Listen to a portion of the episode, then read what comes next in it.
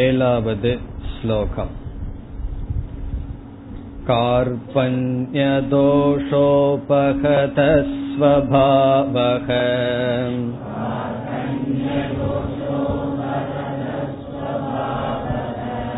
पृच्छामि त्वां धर्मसम्मूढचेताः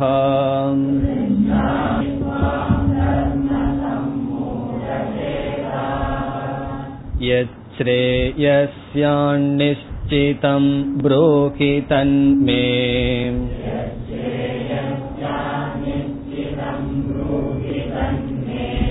शिष्यस्तेकं शाधि मां त्वां प्रपन्नम्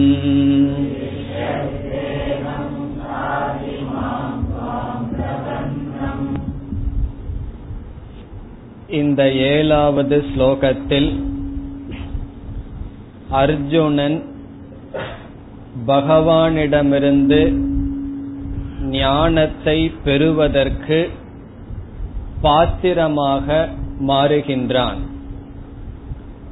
சோகம் அல்லது சம்சாரம் என்பது எல்லோரும் அனுபவிக்கப்பட்ட போதிலும் இந்த மன துயரத்தை நீக்குவதற்கு உபாயம் என்பது ஒருவரிடம் இருந்த போதிலும் அந்த மார்க்கத்தை உபாயத்தை வாங்கி பயன்படுத்தி துயரத்தை யாரால் நீக்க முடியும் என்றால் அந்த உபாயத்தை வாங்க சில தகுதிகள் தேவை சில மாற்றங்கள் நடைபெற வேண்டும்.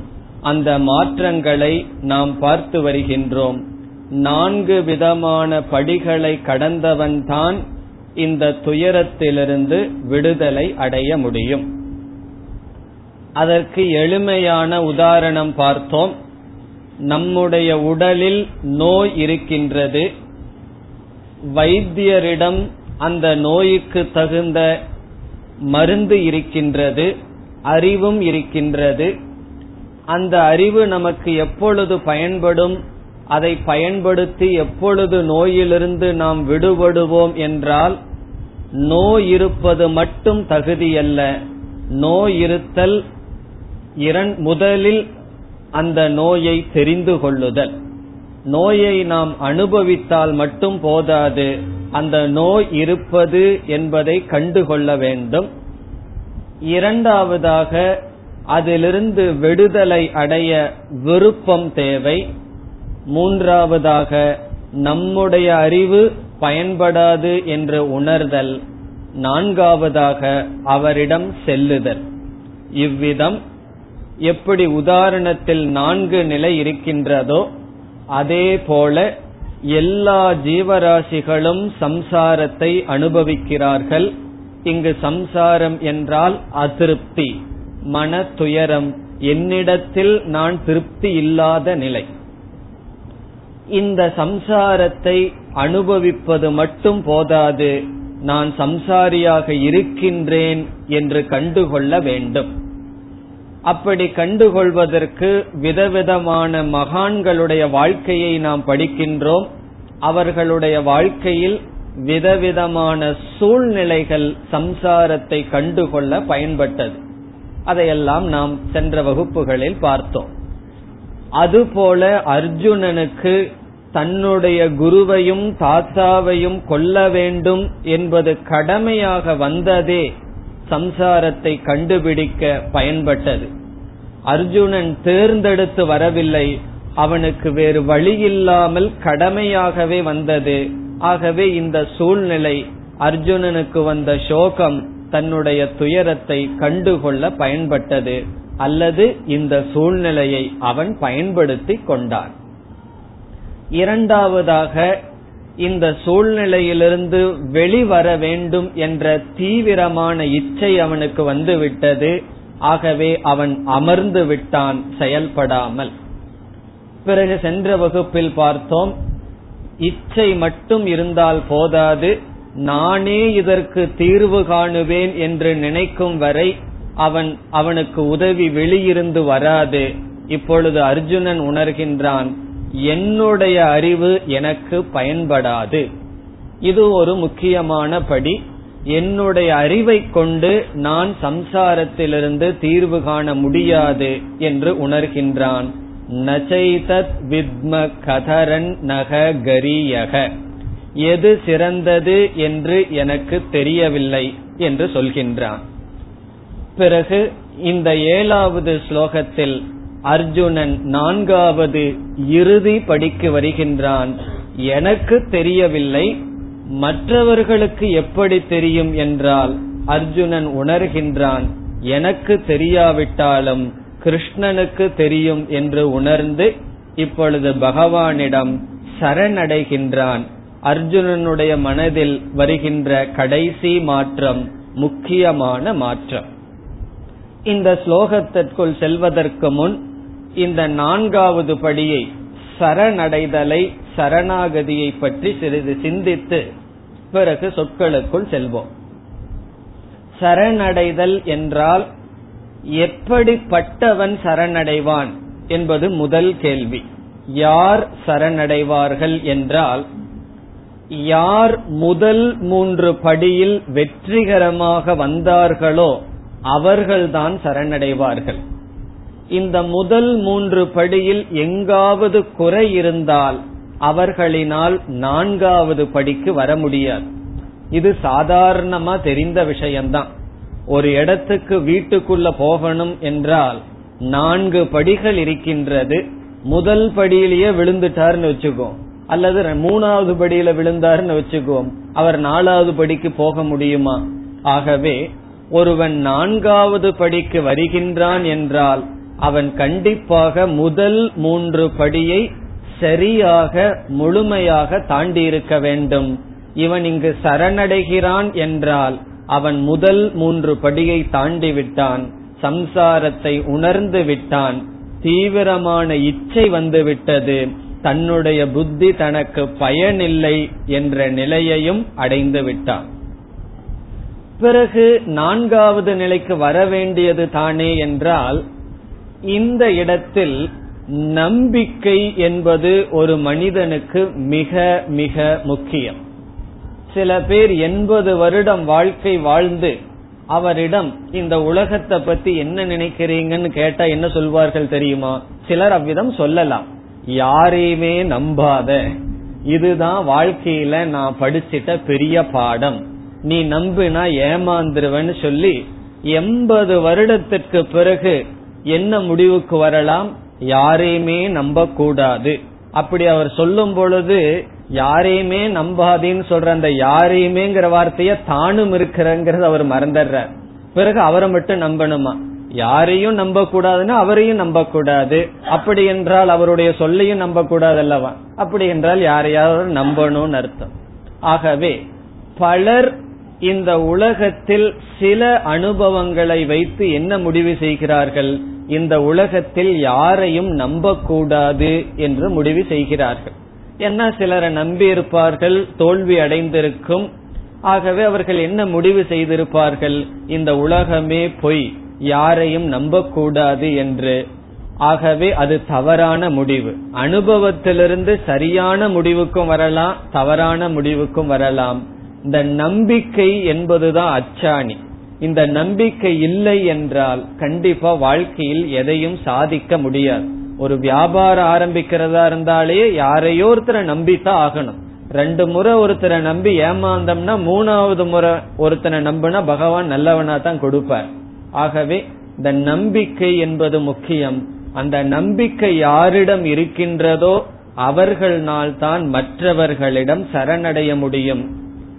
இவ்விதம் அர்ஜுனன் தன்னுடைய புத்தியை நீக்கி வேறொரு புத்தியிடம் பகவானிடம் சரணடைகின்றான்.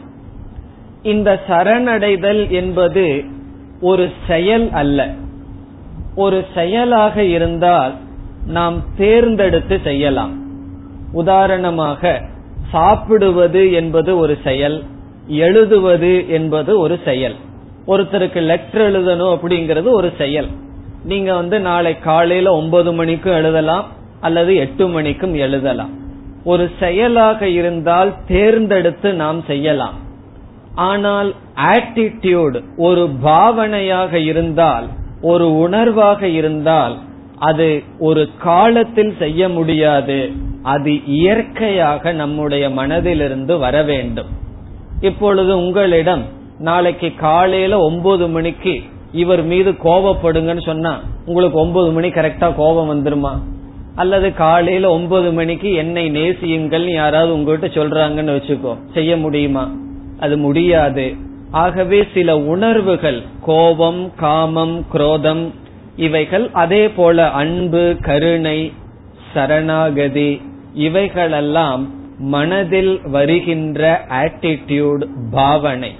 இந்த பாவனை எப்படி வரும்னா மூன்று படியை தாண்டியவுடன் சரியாக தாண்டியவனுக்கு பிறகு அவனுக்கு கொஞ்சம் புண்ணியம் இருந்திருக்கணும். அதனுடைய பலனாக வருகின்ற பாவனை அந்த பாவனை இப்பொழுது அர்ஜுனனுக்கு வருகின்றது. உடனே என்ன செய்கின்றான்? தன்னை சரணடைகின்றான் தன்னை ஒப்படைக்கின்றான் பகவானிடம். இனி அடுத்த கேள்வி சரணாகதி என்று சொன்னவுடன் எதை நாம் சரணடைய வேண்டும்? எதை நாம் கொடுக்க வேண்டும்? இப்ப என்னிடம் சரணடைன்னு சொன்னா நாம் எதை பகவானுக்கு சரணடைய வேண்டும் என்றால் எதை கொடுக்க வேண்டும் என்றால் இங்கு நம்முடைய அறிவை கொடுக்க வேண்டும் நம்முடைய புத்தியை கொடுக்க வேண்டும். இதுதான் பெரிய ஆஃபர் பகவானுக்கு வந்து நம்ம மலர போடுவோம் அல்லது யாகங்கள்ல எல்லாம் பொருள்களை பகவானுக்கு பலி கொடுப்போம். பெரிய பலி என்னன்னு சொன்னா நம்மளுடைய உடலை விட பெரிய சூக்மமான பலி நம்முடைய புத்தியை நம்முடைய அறிவை அல்லது அகங்காரத்தை தியாகம் செய்தல். அது அவ்வளவு சுலபம் அல்ல. கேக்கிறதுக்கு வந்து இது என்ன பெரிய விஷயம் என்னுடைய புத்திய கொடுத்துறேன்னு சொல்லலாம். அது இல்லாதவங்க வந்து எங்க கொடுக்கறது? சில பேர் அப்படி சொல்லலாம். புத்திய நான் கொடுத்துறேன்னு சொல்லி அது அவ்வளவு சுலபம் அல்ல. நம்முடைய புத்தியில வர்ற எண்ணங்கள் தீர்மானங்கள் டிசிஷன் நிச்சயம் இதை தியாகம் செய்து மற்றவர்களுடைய எண்ணங்களையும் தீர்மானங்களையும் ஏற்றுக்கொள்ளுதல் என்பது அவ்வளவு சுலபம் அல்ல சிந்திச்சு பார்த்தா தான் நமக்கு தெரியும். நம்ம சாதாரண வீட்டுல ஒவ்வொரு சின்ன பிரச்சனைகளுக்கு என்ன காரணம்னு சொன்னா மனதளவில் விட்டு கொடுக்காமல் இருத்தல். என்னுடைய புத்தியில என்ன தோணுதோ அதுதான் நடக்கணும். மற்ற உன்னுடைய புத்தியில தோன்றதுபடி எதுவுமே இருக்கக்கூடாது என்கின்ற எண்ணம் அந்த அகங்காரம் அவ்வளவு சுலபமாக இருக்காது. அது மரணப்படுக்கையில் இருந்த போதிலும் கூட அந்த புத்தியானது அவ்வளவு சுலபமாக விட்டு கொடுக்காது. அப்படி நம்முடைய புத்தியை தியாகம் செய்வதுதான் சரணடைதல். அதைத்தான் பகவானிடம் கொடுக்கணும். அத வேறு வாக்கியத்துல சொன்னோம்னா நம்முடைய காத பகவானுக்கு கொடுத்தல். காத கொடுத்தல்னு சொன்னா என்னுடைய புத்தி ஏற்கனவே சிந்திச்சு வச்சதையெல்லாம் தியாகம் செய்து பகவானோ அல்லது சாஸ்திரமோ குருவோ என்ன சொல்கிறார்களோ அதை நேரா கேட்கணும். கேட்டதற்கு பிறகு சிந்திக்கலாம். கேட்கும் போது சிந்திச்சிட்டு இருக்க கூடாது. இப்ப நீங்க ரொம்ப தீவிரமா சிந்திச்சிட்டு இருந்தீங்கன்னு வச்சுக்கோ என்னுடைய நிலை என்ன ஆகும் அப்படின்னா. அது உள்ளேயே போகாது. அப்ப வகுப்புல என்ன பண்ணணும்னா எந்த சிந்தனை இருக்கக்கூடாது. அப்படியே ரெஜிஸ்டர் ஆயிட்டு இருக்கணும் அதுக்கப்புறம் வீட்டுல போய் அப்படியே எந்த சிந்தனையும் இல்லாம இருந்துடக்கூடாது வீட்டுல போய் அனலைஸ் பண்ணணும். நம்ம இப்படி கேட்டமே இப்படி வந்து விஷயம் நம்ம காதல விழுந்ததே அனுபவம் இப்படி இருக்கின்றதே அதை எப்படி புரிந்து கொள்ளுதல் என்று சிந்திப்பது வேறு. ஆகவே வகுப்பில் அல்லது சாஸ்திரத்தை கேட்கும் பொழுது திறந்த மனதுடன் இருத்தல் என்றால் ஏற்கனவே நம்ம என்னென்னலாம் சிந்திச்சு வச்சிருக்கோம் என்னெல்லாம் படிச்சு வச்சிருக்கோம் அனைத்தையும் இந்த மூட்டை கட்டி வைக்கிறதுன்னு சொல்றது இருக்க. அது போல வச்சிட்டு திறந்த மனதுடன் நாம் இருக்க வேண்டும். அதுதான் உண்மையான சரணாகதி.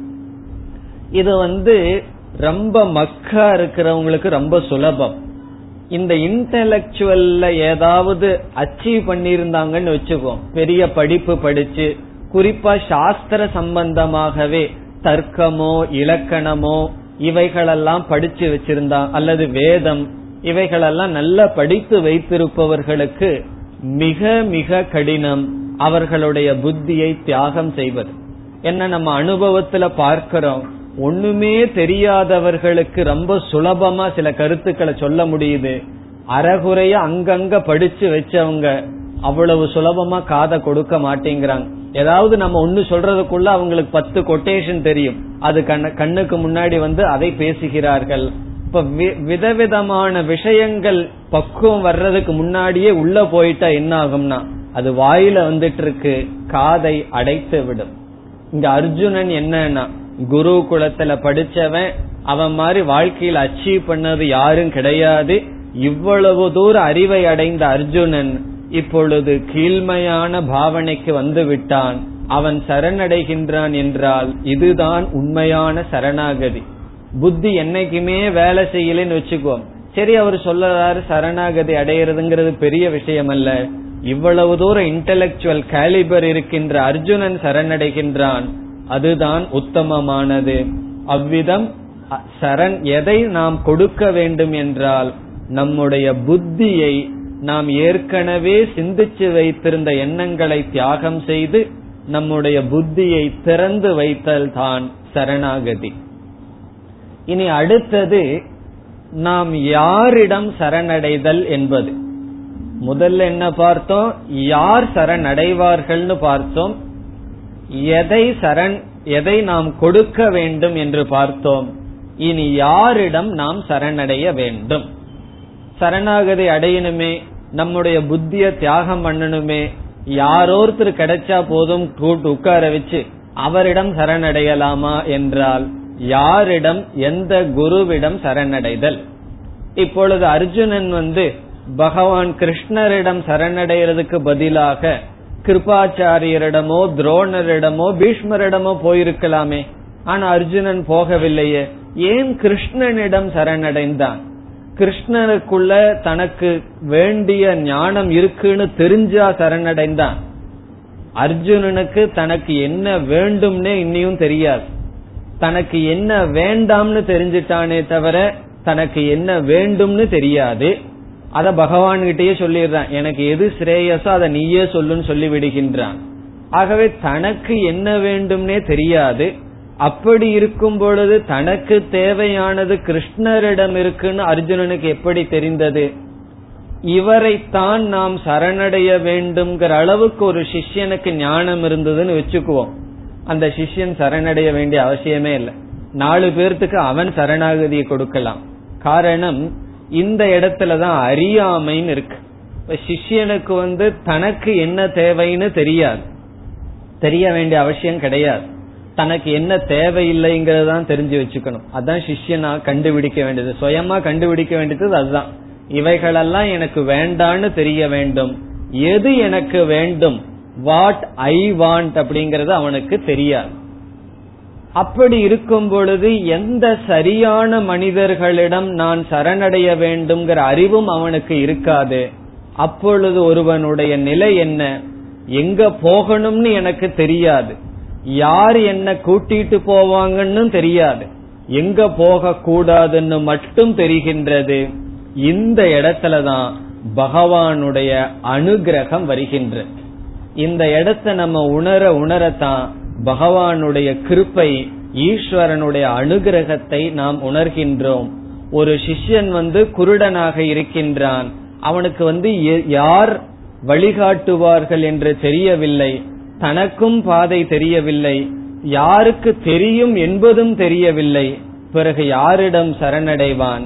அந்த இடத்துலதான் பகவானுடைய அனுகிரகம் முழுமையாக ஒருவன் உணர வேண்டும்.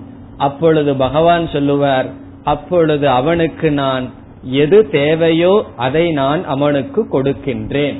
இப்போ ஒரு சரியான சிஷ்யன் ஒருவன் உருவாகினால் யாருடைய கடமை சரியான குருவை கொடுப்பதுனா பகவான் சொல்றார் அது என்னுடைய கடமை. ஒரு குருவும் கிடைக்கலைன்னா என்னாம்னா? இங்க பகவான் என்ன செய்தார்?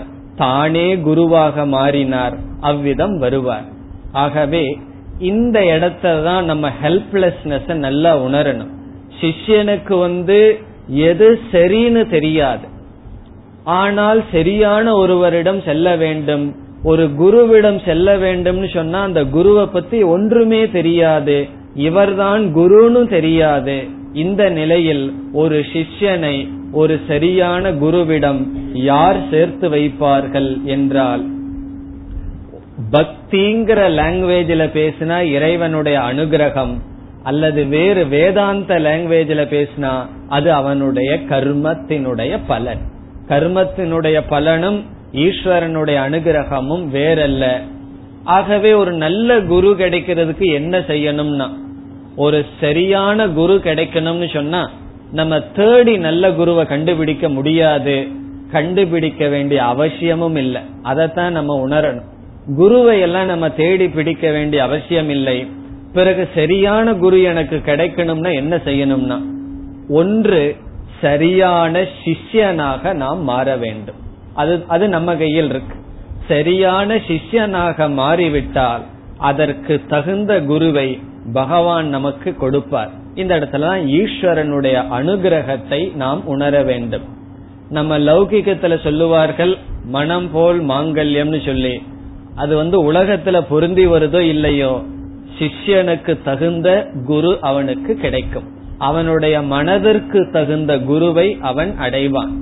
அப்படி இல்லைன்னு சொன்னா என்ன ஆகும்னா சரியான குருவை ஒருவன் அடைந்தாலும் கூட அவனுக்கு அவரிடம் இருக்கின்ற ஞானத்தை அடைவதற்கு தகுதி இல்லைன்னா என்ன ஆகும்னா கொஞ்ச நாள்ல குருவை விட்டு ஓடிடுவான் இவரு சரிப்பட்டு வராது நமக்குன்னு போயிருவான்.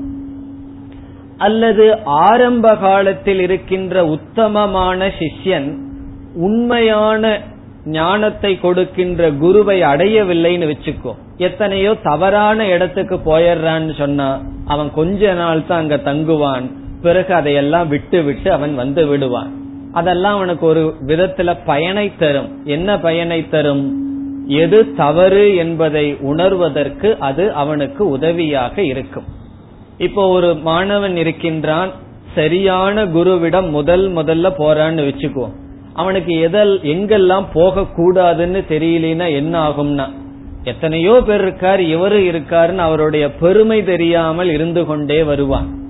பிறகு என்ன ஆகும்னா கொஞ்ச நாள் கழிச்சு போயிருவான் அல்லது ரொம்ப நாளைக்கு அப்புறம் தான் உணர்வான் இதுதான் சரியான இடம் என்று. அல்லது ஆரம்ப காலத்தில் சரியான குரு கிடைக்காமல் எவ்வளவோ பேர் கஷ்டப்படலாம் கஷ்டப்பட்டு இருக்கலாம் அவர்களெல்லாம் கஷ்டப்பட்டு ஒரு குரு இடம் வந்தவுடன் என்ன ஆகும்னா அவரை பிடித்து விட்டு செல்லவே மாட்டான். காரணம் என்ன? ரொம்ப தேடியதற்கு பிறகு ஒன்று கிடைத்து விட்டால் அப்பொழுதுதான் பெருமை தெரியும். அது எப்படி இருந்தாலும் அவரவர்களுடைய மனநிலைக்கு தகுந்த சூழ்நிலையை இறைவன் எடுத்து கொடுக்கின்றார். அது பகவான் தான் கொடுக்க வேண்டும் என்பதையும் நாம் உணர வேண்டும். இந்த விதத்தில் இங்கு என்ன நடக்குதுன்னா அர்ஜுனனுக்கு எப்படியோ பகவான் மீது ஸ்ரத்தை வந்து விட்டது. அது எப்படி வந்தது என்றால் அது அவனுடைய பலன். ஸ்ரத்தை வர்ற அளவுக்கு ஞானம் கிடையாது. ஆனாலும் ஸ்ரத்தை வந்து விட்டது.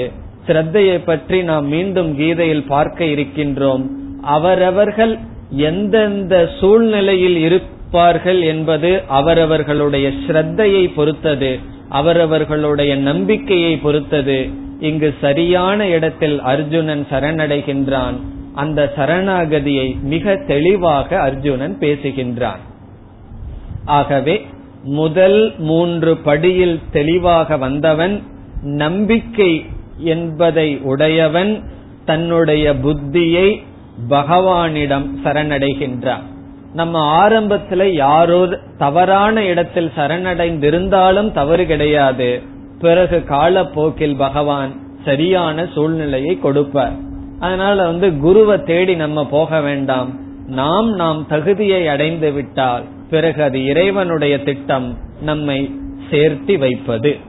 இப்பொழுது ஸ்லோகத்திற்குள் சென்று அர்ஜுனன் எப்படி சரணடைகின்றான் என்பதை பார்ப்போம். முதல் சொல் கார்பண்ய தோஷ உபகத ஸ்வபாவக. இது அர்ஜுனன் தன்னை பற்றி கூறுகின்ற சொல். நான் எப்படிப்பட்டவன் என்று தனக்கு அடைமொழி. நான் எப்படிப்பட்டவனாக இருக்கின்றேன்? அகம் என்றால் நான் இப்பொழுது நான் எப்படிப்பட்டவன் சொல்கின்றான்? அவனுடைய மனதை அவன் வர்ணிக்கின்றான். அவனுடைய மனது எப்படி இருக்கின்றதாம்? கார்பண்ய தோஷம். கார்பண்யம் என்றால் சிறுமை கீழ்மை ஏழ்மை. சிறுமை தீனபாவக. ஹெல்ப்லெஸ்னஸ் எடுத்துக்கலாம். ஏழ்மை சிறுமை கீழ்மை. தன்னையே இழந்து விடுதல். அதுதான் கார்பண்யம் அதாவது என்னையே நான் இழந்து இருக்கின்றேன். என்னுடைய மனமே நான் இழந்து விட்டேன் என்பது பொருள். இந்த பஸ்ல எல்லாம் உடல் ஊனமுற்றவர்கள் எழுதி அவங்களுக்குன்னு ஒரு சீட் இருக்கும் தெரியுமோ? இவன் அர்ஜுனன் என்னன்னா உள்ளத்தில் ஊனமுற்றவன். அதான் கார்பண்யம் அவனுடைய உடல் நல்லா இருக்கு. இந்த ஊனம்னு சொல்றமே அது அவனுடைய உள்ளத்தில் வந்துள்ளது. அதுதான் ஏழ்மை சிறுமை கார்பண்யம் இந்த கார்பண்யம் என்ற சொல் கிருபணக என்ற சொல்லிலிருந்து வந்துள்ளது. கிருபணஸ்ய பாவக கார்பண்யம் கிருபணக என்றால் மிக மிக கெஞ்ச கெஞ்சமானவன். கெஞ்சமானவன் சொன்னா மைசர்லி அப்படின்னு அர்த்தம். பணத்தையே செலவு பண்ணாதவனுக்கு கிருப்பனகன்னு சொல்றது. பணம் நல்ல தன்னுடைய பொருளை மற்றவங்களுக்கு கொடுக்காம இருக்கிறவனுக்கு கிருப்பனக என்று பெயர். அந்த தன்மை கார்பண்யம் இப்ப நம்ம சொன்ன அர்த்தத்துக்கும் கிருப்பனக அப்படிங்கிறதுக்கு என்ன சம்பந்தம் என்றால் விளக்காசிரியர் தெளிவாக எழுதுகிறார்கள். கிருப்பனக என்றால் தன்னிடம் இருப்பதை மற்றவர்களுக்கு பகிர்ந்து கொள்ளாதவன். தன்னிடம் இருப்பது கொஞ்சம் மற்றவர்களுக்கு போயிட்டா தனக்கு திருப்தி போயிருமா? நம்மிடம் வீட்டுல வந்து ஒரு கெஸ்ட் வந்து ஒரு காஃபியை எக்ஸ்ட்ரா குடிச்சிட்டாங்கன்னா போச்சு. நமக்கு என்ன ஆச்சு? போயிடுதே செலவாயிடுதேன்னு சொல்லி. அந்த அளவுக்கு சில பேர்த்துக்கு அந்த அந்த புத்தி இருக்கும். நம் நம்ம தான் அனுபவிக்கணும் மற்றவங்களுக்கு போகவே கூடாதுங்கிற புத்தி. அதனுடைய சாரம் தன்னிடம் இருக்கிற பொருள் போயிட்டா தன்னுடைய நிலையை இழந்து விடுவார்கள் துக்கப்படுவார்கள். இதனுடைய கடைசி அர்த்தம் என்னவென்றால் தன்னிடத்திலேயே ஒரு திருப்தியை அடையாதவர்கள். ஒரு சின்ன குறையை தாங்கிக் கொள்ளாதவர்கள் ஒரு சின்ன லாஸ் ஒரு இழப்பை அவர்களால் தாங்கிக் கொள்ள முடியாது. அவர்கள் கிருப்பணக ஒரு உபனிஷத்தில் யார் கிருப்பணன் என்பதை பற்றி பேசும் பொழுது சொல்லப்படுகிறது. யக யார் ஏதத் இந்த ஆத்ம தத்துவத்தை அவிதித்துவா கச்சதி. பிரேத்திய அவிதித்துவா என்றால் தெரிந்து கொள்ளாமல் இறந்து விடுகின்றானோ? யோவா ஏதத் கார்கி அவிதித்துவா பிரேதி சக கிருபணக. எவன் ஆத்ம தத்துவத்தை அறியாமல் இறந்து விடுகின்றானோ அவன் கிருப்பணன் என்று உபனிஷத் சொல்கின்றது. அப்போ உபனிஷத்துல கிருப்பணக என்றால் தன்னிடத்தில் தான் மகிழ்ச்சியாக இல்லாதவன் ஏழ்மையாக ஏழையாக இருப்பவன் சிறுமைப்பட்டு இருப்பவன் என்று பொருள். லௌகிக்க அர்த்தத்துல பணத்தை மற்றவங்களுக்கு கொடுக்காதவன் வேதாந்தத்துக்குள்ள கிருப்பணக என்றால் தன்னிடத்திலேயே மகிழ்ச்சியை அடையாதவன் ஏழ்மையானவன் அந்த நிலை கார்பண்யம் என்று சொல்லப்படுகிறது. அதை அர்ஜுனன் என்ன சொல்றான்? கார்பண்ய தோஷக. கார்பண்யம் என்கின்ற தோஷத்தினால் என்று பொருள். இப்பொழுது அவனுடைய மனம் எப்படி இருக்கின்றதாம்? கார்பண்யம் என்கின்ற தோஷத்தை அடைந்து விட்டது. காரணம் என்ன? அவர்களை என்னால் தியாகம் செய்ய முடியவில்லை. கௌரவர்களை என்னால் தியாகம் செய்ய முடியவில்லை. அவர்கள் அதர்மத்திற்கு இருந்தாலும் இந்த பாசம் என்பது அவர்களை என்னால் தியாகம் செய்ய முடியாத கிருபா அல்லது கிருபணக என்ற பாவத்தை என்னுடைய மனம் அடைந்து விட்டது. அப்படிப்பட்ட தோஷத்துடன் உபகதக உபகதக என்றால் தூஷிதக மூடப்பட்ட அப்ளிக்டட் பை கார்பண்யம் என்ற தோஷத்தினால் மூடப்பட்ட மூடப்பட்ட என்றால் அப்படிப்பட்ட தோஷத்தில் வீழ்ந்தவனாக. உபகத ஸ்வபாவக. ஸ்வபாவக என்பதற்கு இரண்டு பொருள். அப்படிப்பட்ட மனதை உடையவன் அப்படிப்பட்ட தன்மையை உடையவனாக நான் இருக்கின்றேன். ஸ்வபாவக என்றால் மனம் அந்த கரணம் அல்லது தன்மை. என்னுடைய மனம் இப்பொழுது எப்படி இருக்கின்றது? ஏழ்மை என்கின்ற தோஷத்தினால் மூடப்பட்ட மூழ்கடிக்கப்பட்ட மனதை உடையவனாக இருக்கின்றேன். அல்லது அப்படிப்பட்ட தன்மையை அடைந்தவனாக இருக்கின்றேன். ஸ்வபாவக என்பதை நேச்சர் என்று எடுத்துக்கொள்ளலாம் மைண்ட் அப்படின்னு எடுத்துக்கலாம். அப்படிப்பட்ட தன்மை அப்படிப்பட்ட மனதை நான் உடையவனாக இருக்கின்றேன். சிறுமைப்பட்டு விட்டேன் என்பது பொருள். இது எதை குறிக்கின்றது? ஒரு கஷத்திரியனுக்கு வந்து இந்த அகங்காரம் கர்வம் அப்படிங்கிறது ரொம்ப இருக்கும். அப்படிப்பட்ட எவ்வளவு டாப் மோஸ்ட்ல இருந்த அகங்காரம் இப்ப எப்படி ஆயிடுதுன்னா நான் சிறுமைப்பட்டு விட்டேன். சில பேர்த்துக்கு இந்த பாவனை இருக்கும். அது தோஷம்னு தெரியாது. நம்ம வந்து மற்றவர்கள் மீது கருணை கொள்ளுவோம். அந்த கருணை நம்மளுடைய மனதை பாதிக்கும். ஆனால் அதுவே நமக்கு தோஷம்னு சில சமயம் தெரியாமல் இருக்கலாம். அதுவும் கூட தோஷம்தான். ஜனகிருபா நைஷ்டுரிய முத்ஸ்ருஜ்யதாம்னு சங்கரர் சாதன பஞ்சகத்துல சொல்ற. அது வந்து சன்னியாசிகளுக்கு கொடுக்கிற அட்வைஸ் என்ன அட்வைஸ்னா ஜனங்களினுடைய கிருப்பைக்கு மயங்கீராத அப்படின்னு அர்த்தம். அதாவது எல்லாத்தையும் விட்டுட்டு ஓடும் போதுதான் பொருள்களை எல்லாம் கொண்டு வந்து கொடுப்பார்கள். இந்த ஸ்வீட்டை சாப்பிடுங்கோ இந்த ஆஷ் இந்த பணம் தர்றேன் அது தர்றேன்னு எல்லாம் சொல்லுவார்களாம். அதாவது பொருள்களை கொண்டு வந்து கொண்டு வந்து கொடுப்பார்களாம். அது எப்படி? கிருப்பையுடன் கொடுப்பார்களாம். ஐயோ அவர்களெல்லாம் அன்பா நமக்கு கொடுக்கறாங்களேன்னு சொல்லி அந்த ஜன கிருப்பையை நீ மயங்கி விடாதேன்னு சொல்லி அங்க சொல்ற. அதாவது ஒருவர் வந்து நமக்கு அன்பா ஒரு பரிவா அழுதுட்டு ஒரு காரியத்தை நம்ம கிட்ட சொன்னார்னு வச்சுக்குவோம். நம்ம பல சமயம் விழுந்துருவோம். பெரிய அஸ்திரத்திலேயே ஒரு அஸ்திரம் என்ன தெரியுமோ? ஒருவர் சொல்லுவார் வருணாஸ்திரம்னு சொல்லி. வருணாஸ்திரம்னா அழுகிறது. அழுதா காரிய சாதிச்சு விடுவார்கள். ரொம்ப பேர் அப்படி இருக்கார்கள். அழுதே காரியத்தை சாதித்து விடுவார்கள். இப்போ வந்து ஒருவரிடம் நம்ம ஒண்ணு கேட்கிறோம் அப்படின்னு சொன்னா மாட்டேன்னு சொல்லுவார்கள். கொஞ்சம் அழுது பாருங்க காரியம் நடந்துடும் அப்படி அது எதை குறிக்குதுன்னு சொன்னா ஒவ்வொரு மனதிலையும் அந்த இரக்கம் அப்படிங்கிறது இருக்கத்தான் செய்யுது. ஒரு பெரிய டெரரிஸ்ட் மைண்ட்லயும் கூட அந்த இரக்கம்ங்கிறது இருக்கும். அதை டச் பண்ற விதத்துல டச் பண்ண என்ன ஆகும்னா அதற்கு அதில் விழுந்து விடுவார்கள். இந்த குரோதம் காமம் இதெல்லாம் ஒரு விதத்தில் இருந்தாலும் இந்த இரக்கம் அப்படிங்கிறது எல்லா ஜீவராசிகளுக்குள்ள இருக்கின்ற ஒரு பலகீனம். அதுல நன்மையும் இருக்கின்றது. பலகீனமும் இருக்கின்றது. அந்த பலகீன வந்து அது அவ்வளவு சுலபமா வெளியே வர முடியாது. இப்ப அந்த பலகீனத்தில் அர்ஜுனன் இருக்கின்றான். அந்த பலகீனம்னு தெரிஞ்சிட்டு இருக்கான் அதுதான் இங்க பியூட்டி அந்த தோஷம் எனக்கு இருக்கின்றது.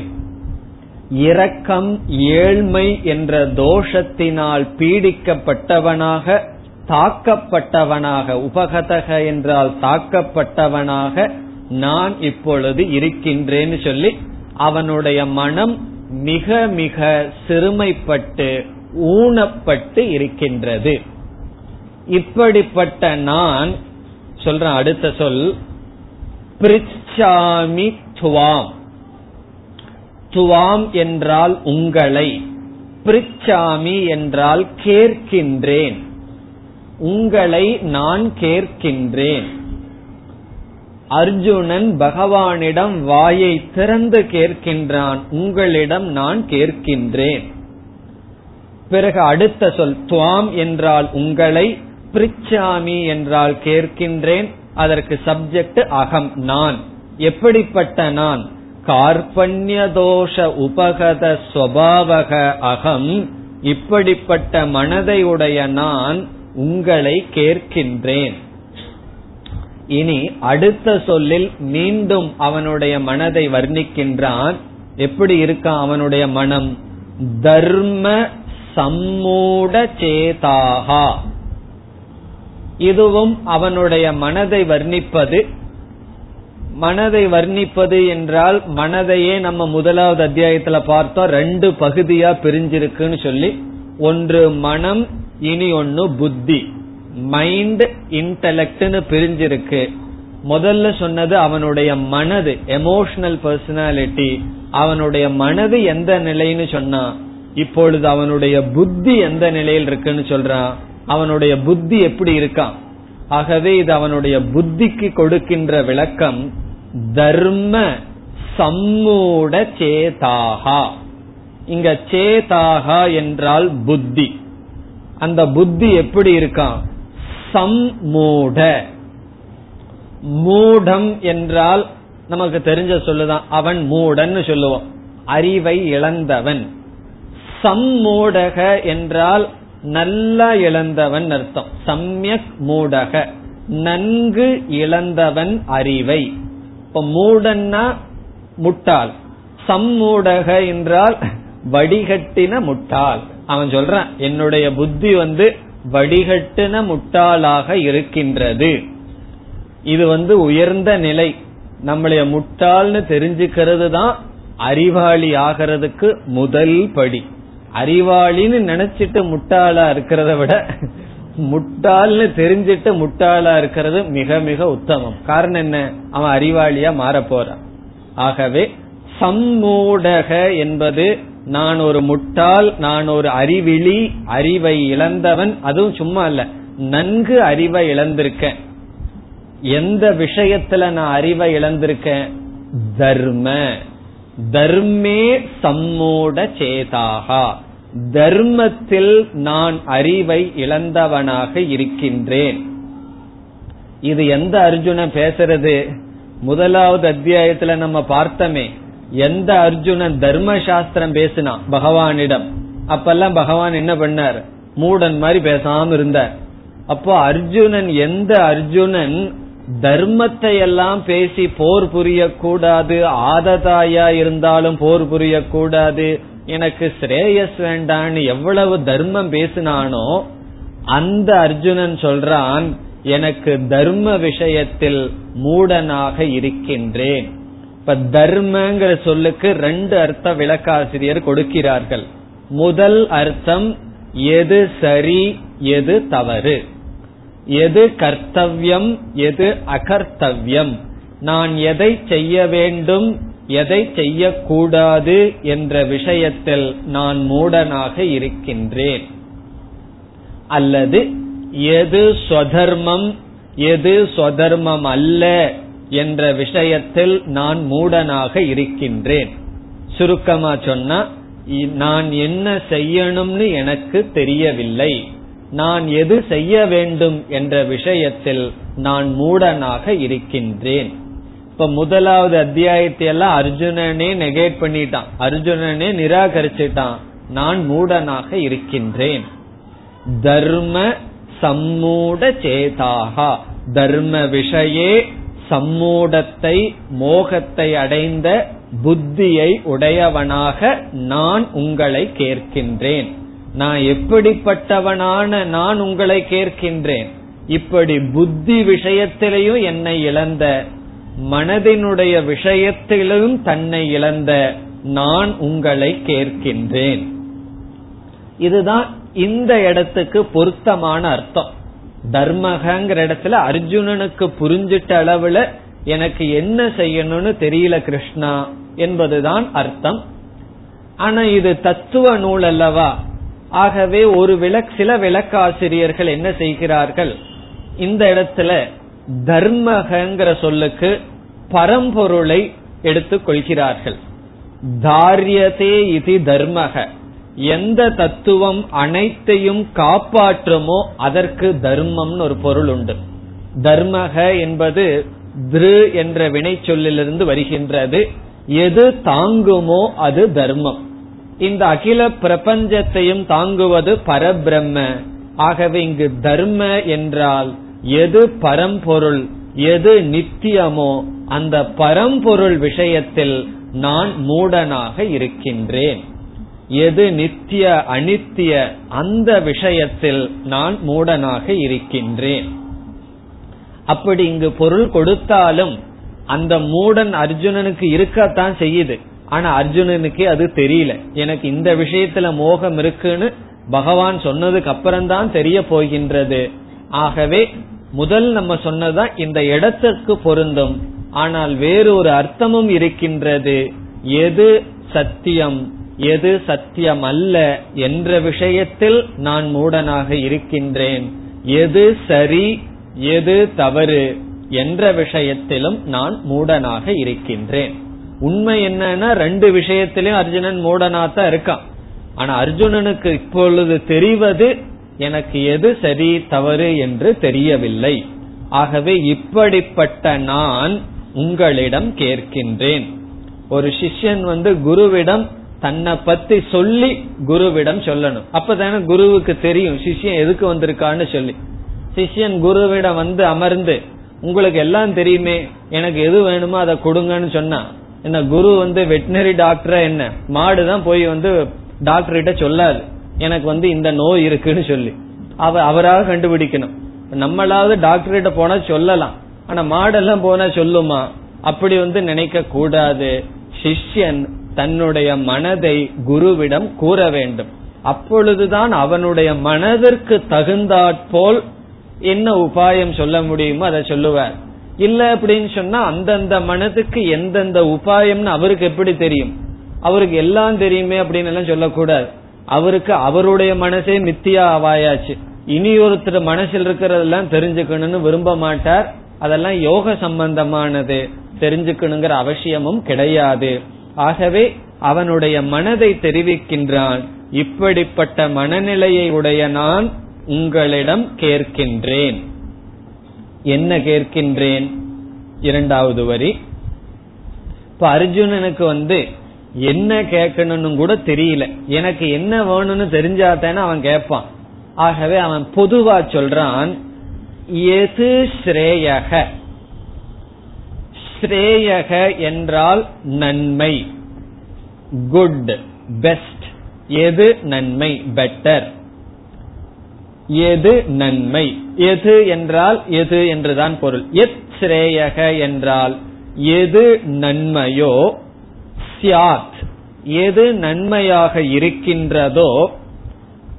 தது மே புரோஹி. அதை எனக்கு சொல்லுங்கள். உபதேசியுங்கள். புரூஹி என்றால் கூறுங்கள் நீங்கள் கூறுங்கள். புரூஹி நீங்கள் கூறுங்கள். பிரார்த்தனாயாம் லோட். அவன் பிரார்த்தனையில் பேசுகின்றான். புரூஹி என்றால் நீங்கள் எனக்கு கூறுங்கள் என்று பிரார்த்தனை செய்கின்றான். தது என்றால் அதை. எது நன்மையோ அதை மே என்றால் எனக்கு கூறுங்கள். இதுல ஒரு வார்த்தை நிச்சிதம் இருக்கு. அதுக்கு பொருளை பிறகு பார்ப்போம். எது ஸ்ரேயக எது நன்மையோ தது மே புரூகி. அதை எனக்கு சொல்லுங்கள் கூறுங்கள். இப்ப அர்ஜுனன் வந்து மிக பொதுவா கேட்டாராம் எது நன்மையோ அதை சொல்லுங்க எனக்கு தெரியல எனக்கு எது நன்மை என்று. இதுதான் சிஷ்யனுடைய உத்தமமான லட்சணம். எனக்கு எது நன்மைன்னு எனக்கு தெரியவில்லை. ஆகவே நீங்கள் சொல்லுங்கள் எது ஸ்ரேயக? ஸ்ரேயகங்கிற சொல்லும் நல்ல சொல். இதற்கு முரண்பாடான ஆப்போசிட் எதிர்ப்பதமான சொல் கெட்டது நல்ல சாதாரணமா நல்லதுக்கு என்ன எதிர்ப்பதம்னு சொன்னா என்ன சொல்லுவோம்? கெட்டதுன்னு சொல்லுவோம்.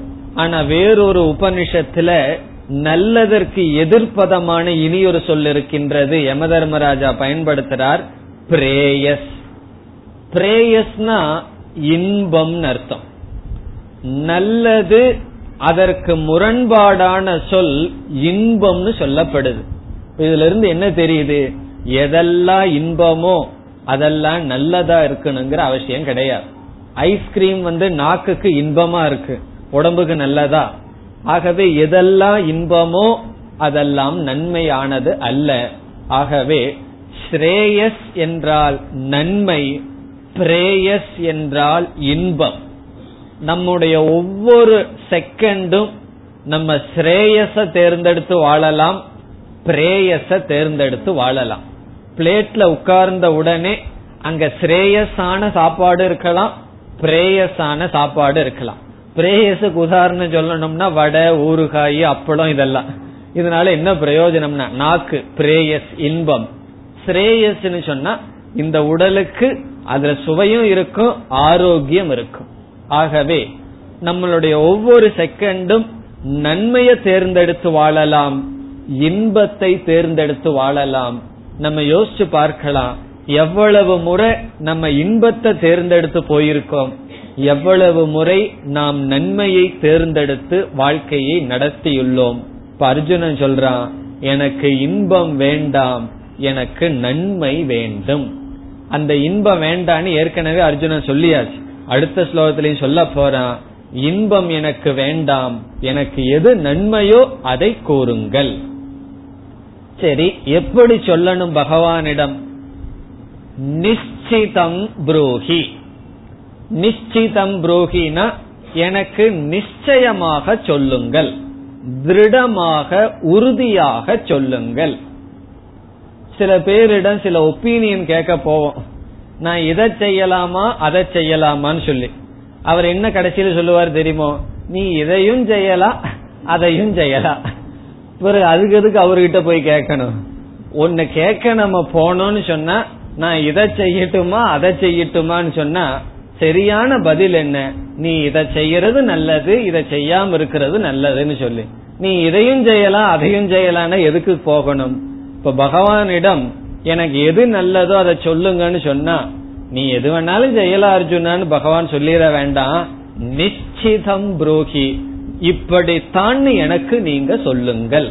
காரணம் என்ன? நம்ம எப்போ அப்படியெல்லாம் பட்டும் படாம பேசுவோம்னு வச்சுக்குவோம். என்ன சிலதெல்லாம் பிராக்டிக்கலா நடக்கும். யாராவது ஒரு ஜாதகத்தை கொடுத்து இதை நான் செலக்ட் பண்ணலாமான்னு கேக்குறாங்கன்னு வச்சுக்குவோம். நம்ம வந்து ரொம்ப கஷ்டமான சூழ்நிலை சரின்னு சொன்னாலும் மாட்டிக்குவோம். வேண்டான்னு சொன்னாலும் நல்ல இடத்த நீ விட்டுட்டியேன்னு சொல்லுவோம். பிறகு என்ன சொல்லுவான் செய்யலாம் செய்யாம இருக்கலாம்னு சொல்லிட்டு விட்டுறது. காரணம் என்ன? நம்ம எந்த விதத்திலையும் தப்பிச்சு அவர்களிடம் நம்ம வந்து வலையில விழுந்துட மாட்டோம்னு சொல்லி. அப்படி செய்யலாமா வேண்டாமான்னு சொன்னா பல சமயங்கள்ல நம்ம என்ன செய்வோம்? விட்டு அப்படி பட்டும் படாம போயிருவோம். யாரிடம் அப்படி போவோம்னு சொன்னா யார் நம்முடைய வார்த்தையில நம்பிக்கை இல்லாம கேக்குறாங்களோ அவரிடம் தான் நம்ம அப்படி பேசுவோம். யாரு நம்ம முழுமையா நம்பி வந்து கேட்கிறார்களோ அவர்களிடம் நாமும் முழுமையா சொல்லுவோம். இங்க அர்ஜுனன் சொல்றான் பகவானே உங்களுடைய வார்த்தைய நான் முழுமையா நம்பி கேட்கிறேன். நீங்க நிச்சயமாக சொல்லுங்கள். நீங்க வந்து எனக்கு வந்து இதையும் செய்யலாம் அதையும் செய்யலாம்னு சொல்ல வேண்டாம். நீங்கள் எதை சொல்கிறீர்களோ அதை அப்படியே சத்தியமாக நான் கேட்பேன்.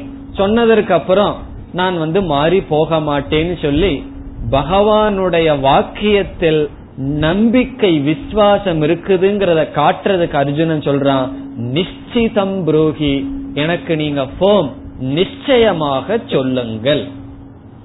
இப்ப இந்த நிச்சிதம்ங்கிற வார்த்தை புரூகில போட்டுக்கணும். நீங்கள் எனக்கு நிச்சயமாக சொல்லுங்கள். காரணம் உங்களுடைய சொல்லில் எனக்கு நிச்சயம் இருக்கின்றது.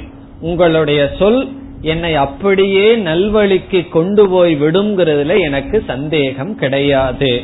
ஆகவே உறுதியாக சொல்லுங்கள். எனக்கு வந்து சாய்ஸ் கொடுக்க வேண்டாம் அர்ஜுனன் சொல்றான்.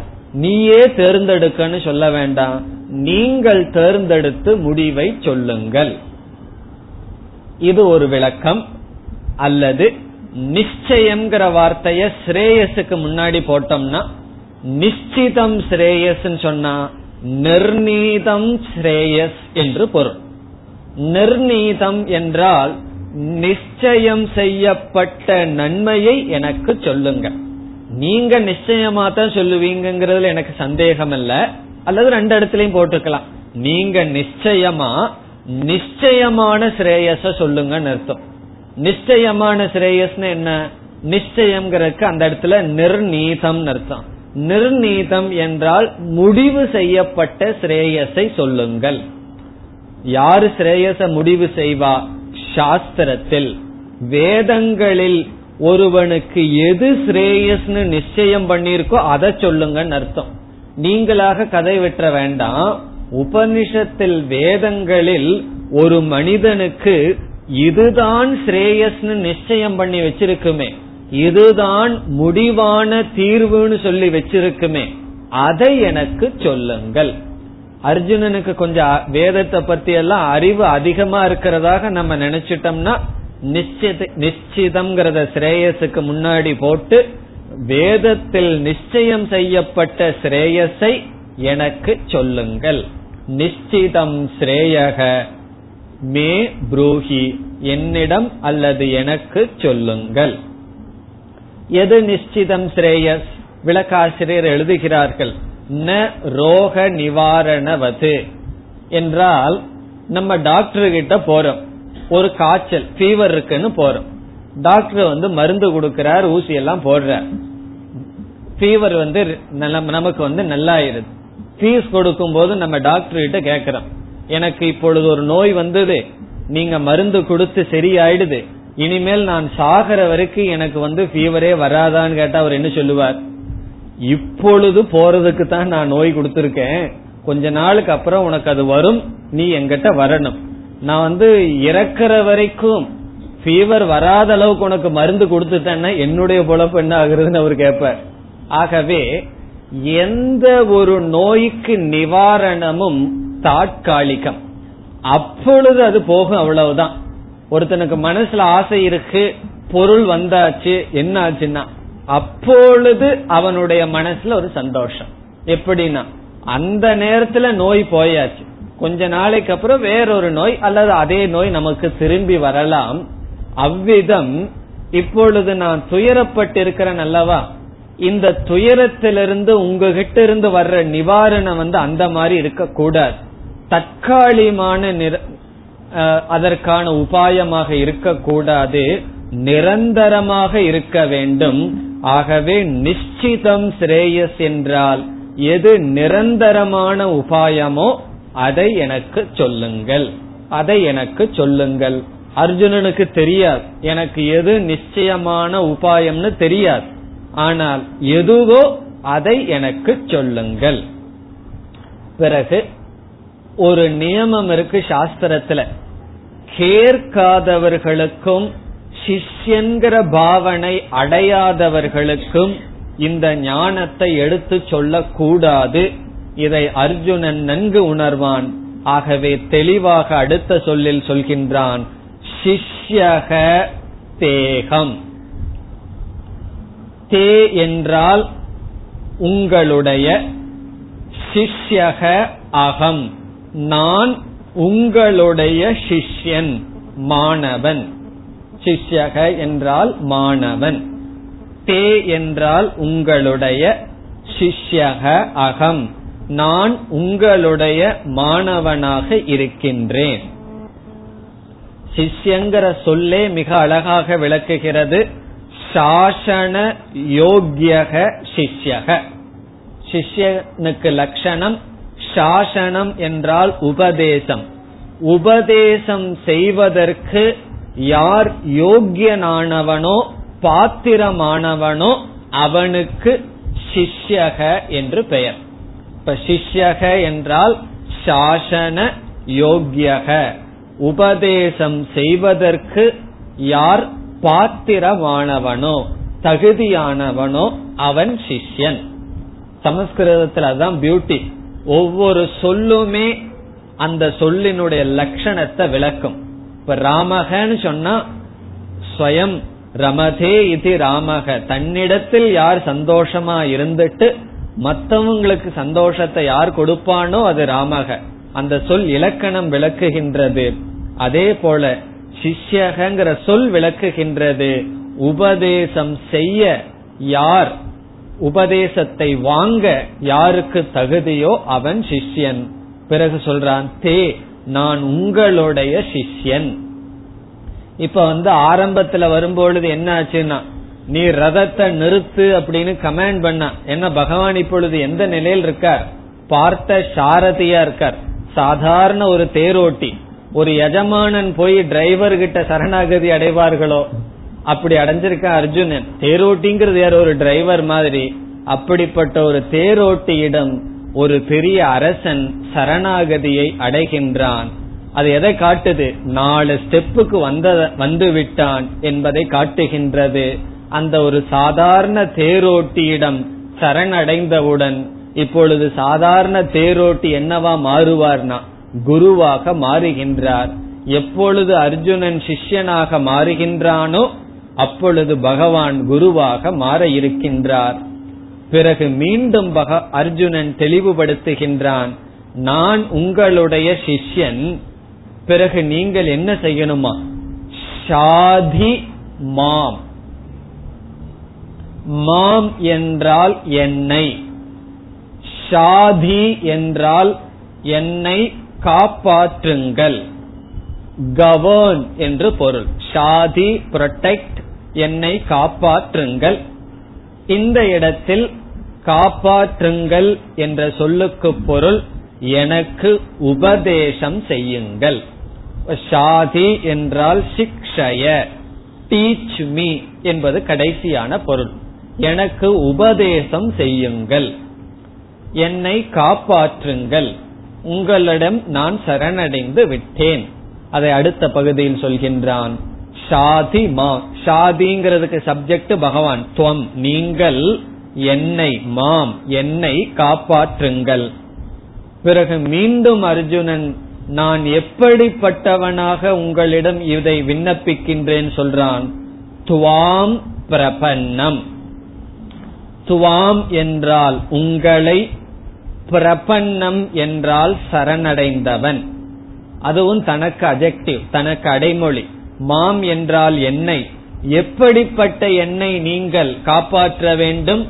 எப்படிப்பட்ட எனக்கு நீங்கள் உபதேசம் செய்ய வேண்டும்? பிரபன்னம்.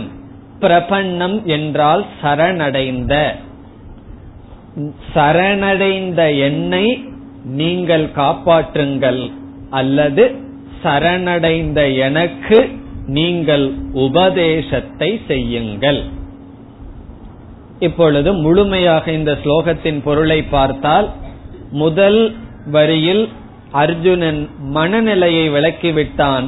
கார்பண்யதோஷ உபகத சுவாவக. ஏழ்மை கீழ்மை என்ற தோஷத்தினால் உடைய மனதை உடைய நான் துவாம் பிரிச்சாமி உங்களிடம் கேட்கின்றேன் எப்படிப்பட்ட புத்தி தர்மசம் மூடச்சேதாகா தர்மம் எது அதர்மம் எது என்று தெரியாத அல்லது நித்தியம் எது அனித்தியம் எது என்ற விஷயத்தில் மோகத்தை அடைந்த புத்தியை உடைய நான் எது ஸ்ரேயக சியாத் நான் உங்களை கேட்கின்றேன். என்ன கேட்கின்றேன்? எது எனக்கு நன்மையை தருமோ தது மே புரூஹி அதை எனக்கு எடுத்துச் சொல்லுங்கள். எப்படி சொல்ல வேண்டும்? நிச்சிதம் புரோஹி எனக்கு நிச்சயமாக சொல்லுங்கள். எந்த விதத்திலும் எனக்கு சாய்ஸ் சந்தர்ப்பமே கொடுக்க வேண்டாம். இதுதான் என்று சொல்லுங்கள் ஏற்றுக்கொள்கின்றேன்.